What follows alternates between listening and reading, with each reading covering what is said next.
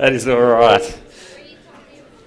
Well, she was half right because Hazy is speaking next door in juniors. And so you prayed for juniors accidentally, which is sick because they're little and they need help. Um, uh, I'm John O, by the way. So if I haven't met you guys, that's who I am. Um, so, yeah, Caitlin has prayed for us before we jumped in the Bible, so we're just going to get into it. What happens when there's no consequences for our actions? What happens? I reckon people get pretty crazy. I've experienced this firsthand. Uh, I used to work in a youth refuge where kind of teenagers your age who were doing it tough, kind of homeless or whatever, would come and live there for a period of time because they were homeless.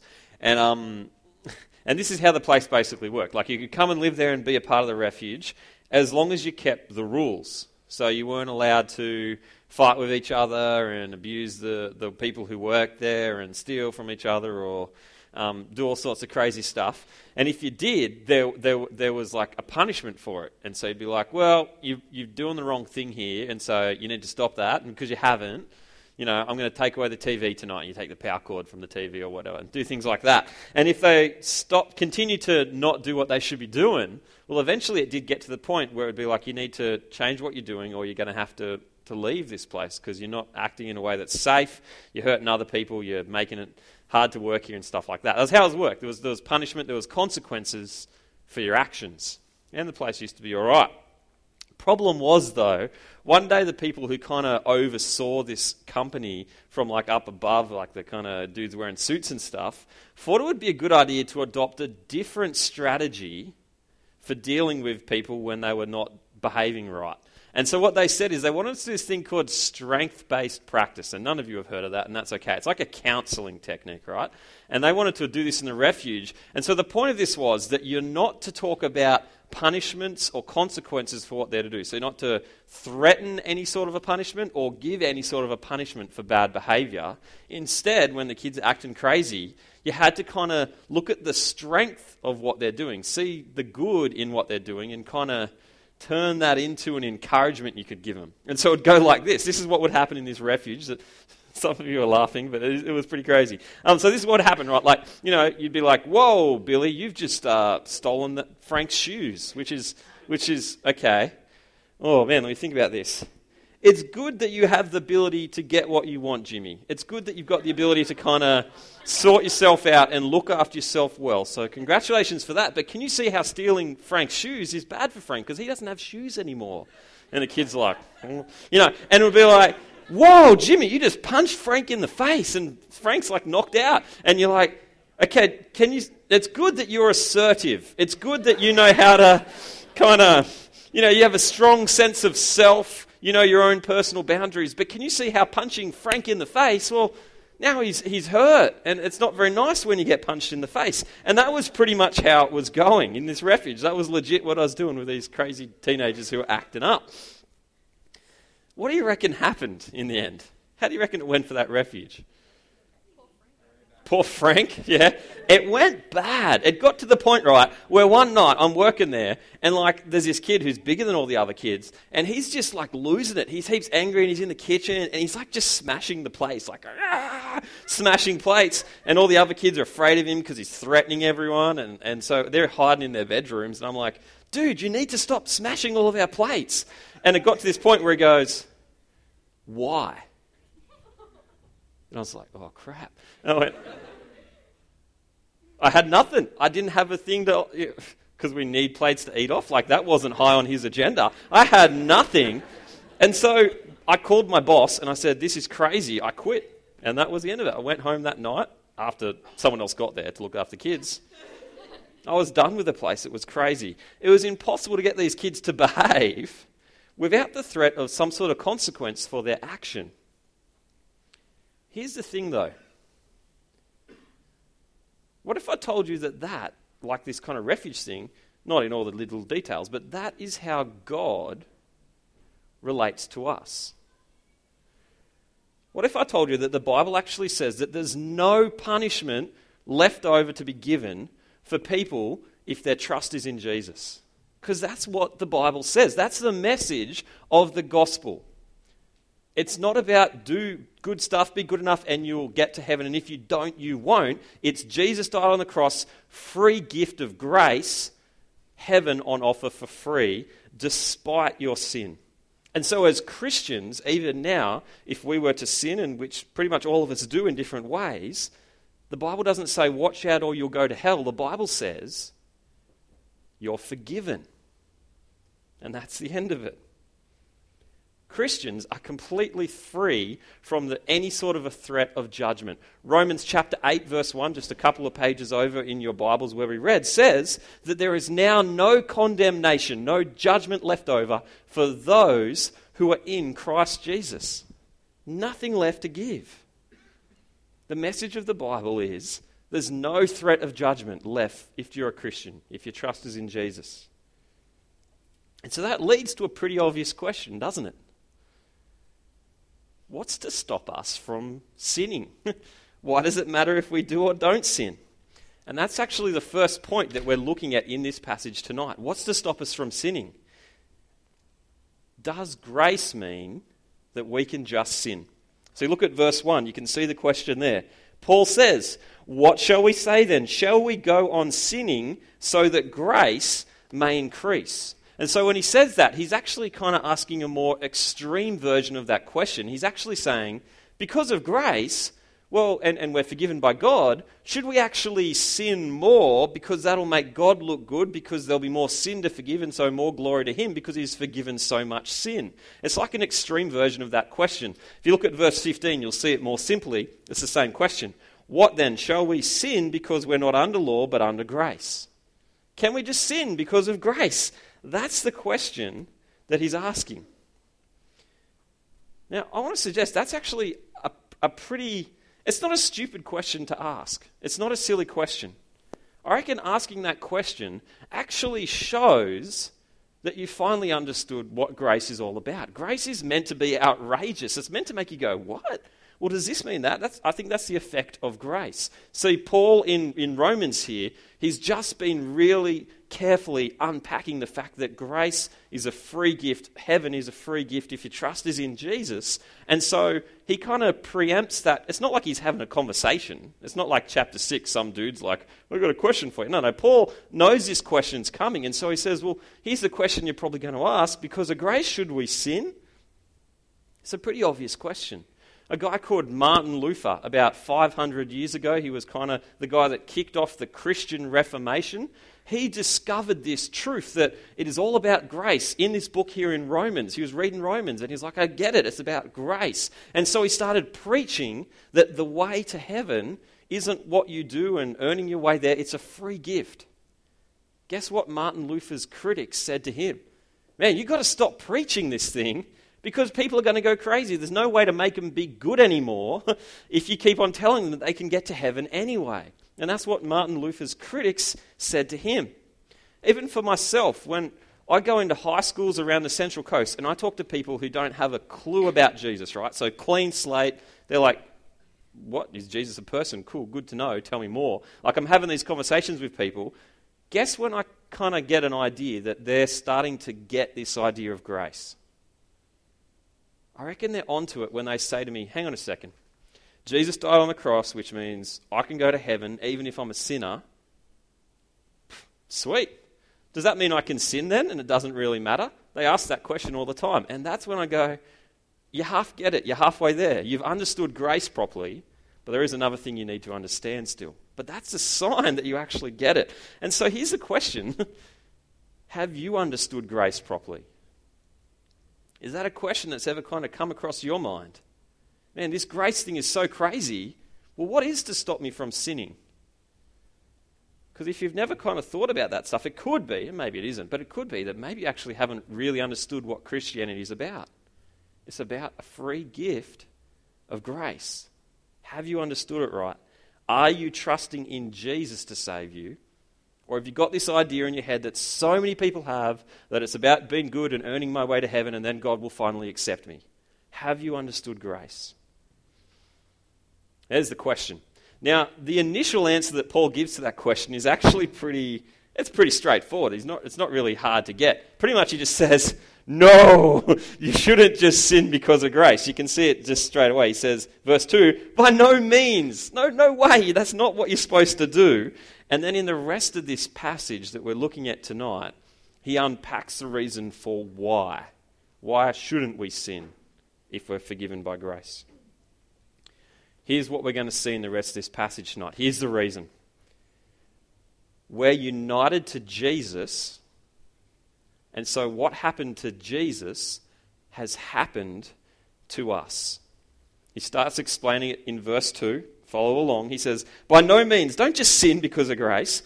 We died to sin. How can we live in it any longer? Now, that phrase, we died to sin, it's a little bit like that one, you're dead to me. Has anyone said that kind of dramatic phrase to your friends or something, you know? You said it just now, did you? When did you last say you're dead to me? Today, wow, okay. See, it's kind of reserved for fairly dramatic, extreme situations, but I'd love to use that one day, like, you're dead to me, and then storm out. Right, so we throw that phrase around. We kind of get what it means. It's kind of like Paul's saying that, but in the reverse. He's saying, he's saying, we're dead to sin. It's as good as dead to us.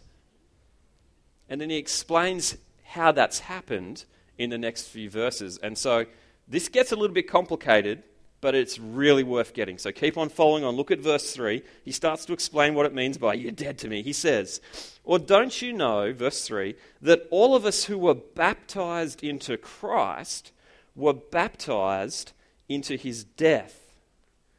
Now, the way he's using that word baptized there is kind of a funny way to use the word baptized. We're used to talking about baptism as like a symbol of what's happened to a person when they become a Christian but he's using it a bit differently.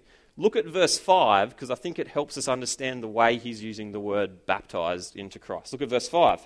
He kind of says a similar thing. He says, If we've been united with him like this in his death, we'll certainly be united with him, that's Jesus, in his resurrection. So, long story short, if you're confused, talk to me more about this later. But I think what he's saying basically, he's kind of using baptized kind of a little bit interchangeably with the idea of being united into Jesus. He's using them kind of similarly. And what he's saying is basically, as Christians, we've been united into Jesus. And so there's all these consequences for that. And the consequences are up on the screen there. If you're united with Jesus, what's happened to Jesus has actually happened to you as well. Now, I'll give you an illustration of what this idea of being united to Jesus kind of looks like. Um, had holidays recently and I went away and I went kind of bushwalking and stuff a little bit with my little kid Luca, who was just born. And when we do that, we strap him to us in this crazy backpack thing that kind of turns him into like this fleshy, drooling backpack that just kind of follows us around. And so you're wearing him, but what happens is, whatever I do, he goes there. He doesn't have a choice about it. And so, like, if I walk down that path, he walks down that path. If I'm standing in the sun and I'm like wearing a hat and I don't really notice, he's sitting there going, because ah, the sun's in his eyes. Wherever I go, I go. If I get sweaty, he gets sweaty. And it gets kind of a bit scary for me, right? yeah, you didn't need to know that, did you? It gets scary for me, though, right? When it's like, like I'm like looking at all these nice lookouts and stuff and looking out over the ocean, over these cliffs and stuff. I'm like, that's sick, that's so good. Oh, it's quite dangerous here. And I start to think to myself, man, if I fall off this cliff, he's coming with me. Like I'm wearing him. If I go, he's gone as well. And it gets pretty scary. Now, it's because you forget that you're wearing him and you're just wandering around.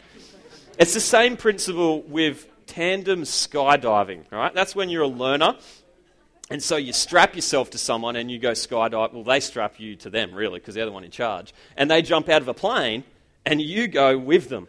Now, I'm told, Bree's done it. She might be able to tell you more about this, right? I haven't done skydiving. But I hear that you can kind of pull out if you want to in the plane on the way up. I guess you could chicken out. But there's a point of no return where you get strapped to the instructor, you're in front of them at the doorway, and they're behind you. And if you freak out and you freeze up and you're like, I'm not going to jump, I'm freaking out, it's pretty much the instructor's call at that point because if they jump, you jump. And so typically, if you freeze up at the door and like, I'm not doing this thing, the instructor's like, yeah, we are. And he can just jump you out. And it makes it happen, right? if they jump, well, you jump as well because you're united to them. And there's a little picture of what it's like when we're united with Jesus. What happens to Jesus, what happened to Jesus, happens to us. Now, specifically, what's happened to us because we're united with Jesus? Three quick things. Jesus died, and so we died. That's a weird thought. You're already dead if you're a Christian. Check out verses 6 and 7. It sounds like a threat. I'm not trying to get any of this, all right? Verse 6 and 7. For we know that our old self, that's us, was crucified with him so that the body of sin might be done away with, that we should no longer be slaves to sin, because anyone who has died has been freed from sin. So, why is it a useful thing to say that we've actually died with Jesus? Well, the reason is it deals with sin. Because what's the punishment for sin? If you look at verse 23 in your Bibles, you'll see that the wages of sin, the thing that sin earns, is death. Sin deserves death, but here it's saying we've actually physically, in some way, spiritually, we've died with Jesus. And so what that means is it's almost as if we have died for our sin. Now, if you come along to EV Youth often, that sounds almost heretical, doesn't it? If you come here often, you'll hear us talk a lot about the fact that Jesus died for our sin. This is the same idea, but it kind of makes it, puts in a different angle, and it's saying we get united with Jesus, and so there's a sense in which Jesus gets punished for our sin, but somehow we're united to Him in such a way that we're actually dying with Him which means there's no punishment left to be given to us for our sin. An example of what this kind of looks like, right, is a movie called Double Jeopardy. Now, this movie's old, I don't know, it's like 90s movie, right? Anyway, in this movie, there's this chick, right, and she gets framed for murder by her own husband. So her husband pretends that he's dead and sets her up and makes it look like she killed him. And so she goes to jail, right? She doesn't know about it. She goes to jail. She does her time in jail and she's locked up and stuff. But she works out that her husband isn't really dead, that she's been framed, and then she's like, that's it. I'm taking this guy down. And she decides she's going to kill her husband, and she works out there's this loophole in the law, right, which says you can't be punished for the same crime twice. If you get charged with killing your husband and you go to jail for it, then you've served your time. If he ain't dead, well, have fun. You can kill him now. Now, I don't know if it's really like that. I'm sure the cops are going to do something, right? But in this movie, that's how it goes, and so she decides to get revenge on her husband. I have no idea what happens. You can watch it if you want. The point is this, though you can't get punished for the same crime twice. If you've served your time, you're done. If the punishment for sin is death and we have died with Jesus, there's no punishment left over for us. And so in verse 7, he says, If you've died, you're free from sin. That's a big deal. So we've died with Jesus. Secondly, this kind of just a logical progression from dying. What happens after you die? Verse 4, it says that we get buried with Jesus as well. And then after that, in verses 8 to 10, it talks about the fact that after we're buried with Jesus, well, you guys know what happens to Jesus if you've been around for a while he rises from the dead. And so we rise to a new life with Jesus as well. Look at verses 8 to 10, it'll show us that. Now, if we died with Christ, we believe that we will also live with him. For we know that since Christ was raised from the dead, he cannot die again. Death no longer has mastery over him. The death he died, he died to sin once for all but the life he lives, he lives to God. Now, if you're a little bit of a thinker, this is a good question to ask. What kind of life is he talking about here? Is Paul talking about we've been raised to a new life with Jesus now, and so we're living a new life as Christians now? Or is he talking about a time where in the future we will be raised to a new life when we die and we're resurrected for heaven? I don't know if you guys thought about that. Maybe if you studied in Bible study, you might have thought about it a little bit. Verse 8 makes it seem like a future thing. It says, You will rise with Jesus. But then in verse 11, Paul says to them, Consider yourself dead to sin and alive to God now. So I think what's going on is it's kind of a little bit of both. There's a sense in which we're going to fully experience this new life when we're resurrected for heaven in the future. That's the full expression of it, right?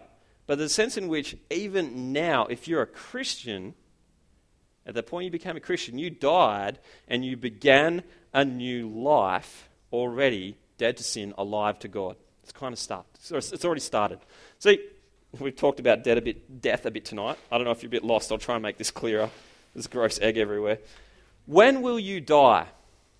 There's a question that's pretty morbid. Maybe you don't think about that very much. But when will you die? Well, in a sense, the Bible's actually saying you already have died. See, typically, right, if this is our life going on into the afterlife, right, we kind of go, here's where we were born, and so there's a happy baby that's born, right? It looks a bit terrifying, but we're born. At some point in the future, we die, and so you're dead, right? And so this is our physical life, and then here's the rest of our life. And typically, we think about life as kind of being here's my life, and here's kind of the afterlife or whatever goes on after that. But what Paul's saying here is a little bit different. He's saying somewhere along the lines, you, you become a Christian, right? If you do become a Christian, you become a Christian somewhere along the lines. And basically, what he's saying is here's your first life, and the rest of your life pretty much goes on from here, and then there's a little bit of a speed bump along the way as you physically die and are resurrected. But the point is, your new life starts here life number one, life number two, not life one, life two. Does that make sense? You get it? Yeah. And so the point is if you are a Christian, there's a sense in which your old life has already ended. Spiritually, you've already died to that old way, that old life, and you've begun a whole new thing that will last into eternity when you spend it with God. Is this how you guys see your life? Is this how you see yourself now as a Christian? Guys, can you see how incredible this is that this has happened already? It is amazing. If you get this, it should change everything. Change everything about our lives. Now, at the start of the night, we asked the question well, if we're saved by grace, then why don't we just go and sin as much as we want? Because that might sound fun or whatever. We asked that question, right? Well, the answer is we don't because our life is fundamentally different. It's literally, in, in, in a spiritual sense, it's a different life altogether now. And so the consequences of our sin, God's judgment, is now a thing of the past, of the old life. Living in that sin and and loving it and kind of just throwing yourself into it. Well, that's a part of the old life as well. So, Christians here tonight, see yourself clearly, see where you are in life. And, guys, if you're not a Christian here tonight, consider starting your new life tonight. It's the best thing you can ever do in the world. Trust Jesus, become joined to Him and so, in a sense, I'm asking you to die tonight to your old life and begin a new life tonight with God. That's what it means to become a Christian. And if you do that, what that means is, well, you die to the consequences of sin. You die to the fear that one day you're going to have to face a God who's angry at your sin. That's gone. You don't have to fear that anymore. You get to begin a new life now in relationship with that God. And so there's that kind of incredible truth about who we are kind of laid out for us there. Last question to kind of answer tonight is what, what do we do with this truth? If we are a Christian, what do you do with something like that? And here's the third and final point for us tonight think like and act like who you are. Think and act like who you are. Check out verse 11. Paul's just explained all this stuff right here, and they, hopefully they've got it. And so he says to him in verse 11, In the same way, count yourselves dead to sin. Consider yourselves dead to sin, but alive to God in Christ, in Christ Jesus. Think this way now. Look at yourself correctly. See, sometimes it's almost as if reality kind of moves on and it does its thing for us, right? But sometimes we struggle to see things clearly as they happen around us, as they happen to us. You ever see someone kind of win like a gold medal at the Olympics or win an Oscar or something like that, and the interviewer says, How do you feel about winning this gold medal? And the, what does the person always say? They always say, I can't believe it. It's still sinking in. And they can't come to terms with a thing that's a reality. It's already there. They're kind of trying to catch up. It's the same thing when, like, you kind of got like that kid who was like fat in like primary school. You know, so this sounds harsh, but it's not. It's, it's a positive story. Right. So, like, people are stupid in primary school, and so everyone's like, oh, fat Stan from primary school, right? And they're stupid about it, right? But what happens is, like, years later, like, you're in like year 11, and like, fat Stan's not overweight at all, and, and you still call him Fat Stan. You're like, why is that? He clearly, he's, it's completely different, and we just haven't caught on to it. Like, there's a guy here tonight who I was talking to earlier, year 12 guy, Tubbs, right? He's like, he's like, he's a good looking, strong looking, buff man, right? And his name is Tubbs. What are we doing calling him Tubbs? Reality's moved on. I don't know why we've called him Tubbs for so long. He's the opposite of Tubbs. Sorry, it's not the best example, but you get the point. what Paul is saying here is that we need to see ourselves clearly. This is the reality if you're a Christian, and so see yourself that right, that way. Consider it that way. And so next time you're tempted to sin, um, next time you kind of find yourself wanting to give in to whatever it is that you're struggling with, remember that well, actually, sin is the thing that's a part of the old life. Remember that you've literally died to sin, in a sense. You've died to sin. You've been saved from it, and now you're living a new life to God. See yourself clearly when you wrestle with sin in this life, because you're going to continue to encounter and wrestle with it. So he says, think clearly about who you are and act like who you are. Look at verse 12. He says, Therefore, do not let sin reign in your mortal bodies so that you obey its evil desires. Don't let sin be in charge. Don't let it be the thing setting the agenda and telling you how to live. Don't obey it in what it desires. Look at verse 13. Do not offer the parts of your body to sin as instruments as of wickedness, but rather offer yourselves to God as those who have been brought from death to life and offer the parts of your body to Him as instruments of righteousness. So, how do you use your body? What do you do with it? How do you use your eyes? What do you find yourself looking at that you know you shouldn't? Don't.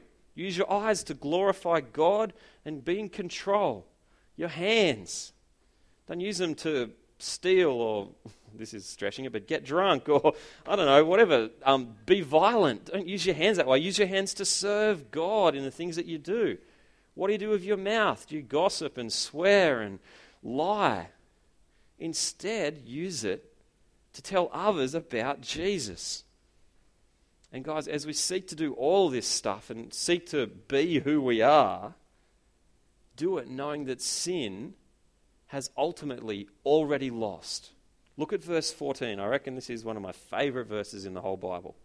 Verse 14 For sin shall not be your master, because you're not under law, but under grace. Sin shall not be your master. That is good news. You ever play like a bunch of you will get this? You ever play kind of a competitive sport, like a team sport, basketball, soccer, or footy, or something like that? What happens when your team is kind of clearly in the lead to the point it's like we've basically won this game. What does that do to the way you play the game? I find what it does is it energizes the whole team. There's this kind of thing that goes on where you just start to you start to go, man, we've already got this thing in the bag. And so you run harder and it's not as hard. You you score easier. The team just kind of just is full of this energy, kind of this confidence that they've already won the game. Well, in Jesus, we've already won because He has already done it, not because of anything we've done. Sin has been defeated. We've died to it. We've already began a new life. And so run hard as a Christian, knowing that sin won't be your master. It isn't your master.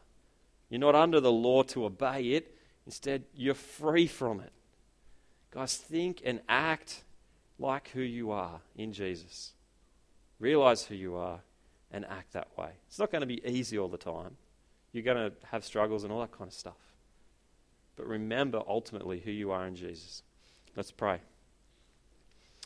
Uh, Father God, thank you so much that in Jesus we're free from sin. Thank you that the consequences of sin are dealt with and done with. Thank you that we've already begun a new life with Him. And Lord, we know that that life is going to be full of challenges and all sorts of struggles with sin continually. Uh, we know that um, sin isn't completely gone from our lives, even though the power of it has been broken. And so, Lord, please help us to continue to fight and help us to be motivated by the right thing. Help us, please don't let us fall into the trap of, of thinking that our fight with sin is a thing that's going to earn us heaven or hell, but instead help us to know that we've got grace. Let that be the thing that motivates us and drives us on in our Christian lives. Amen. Sweet.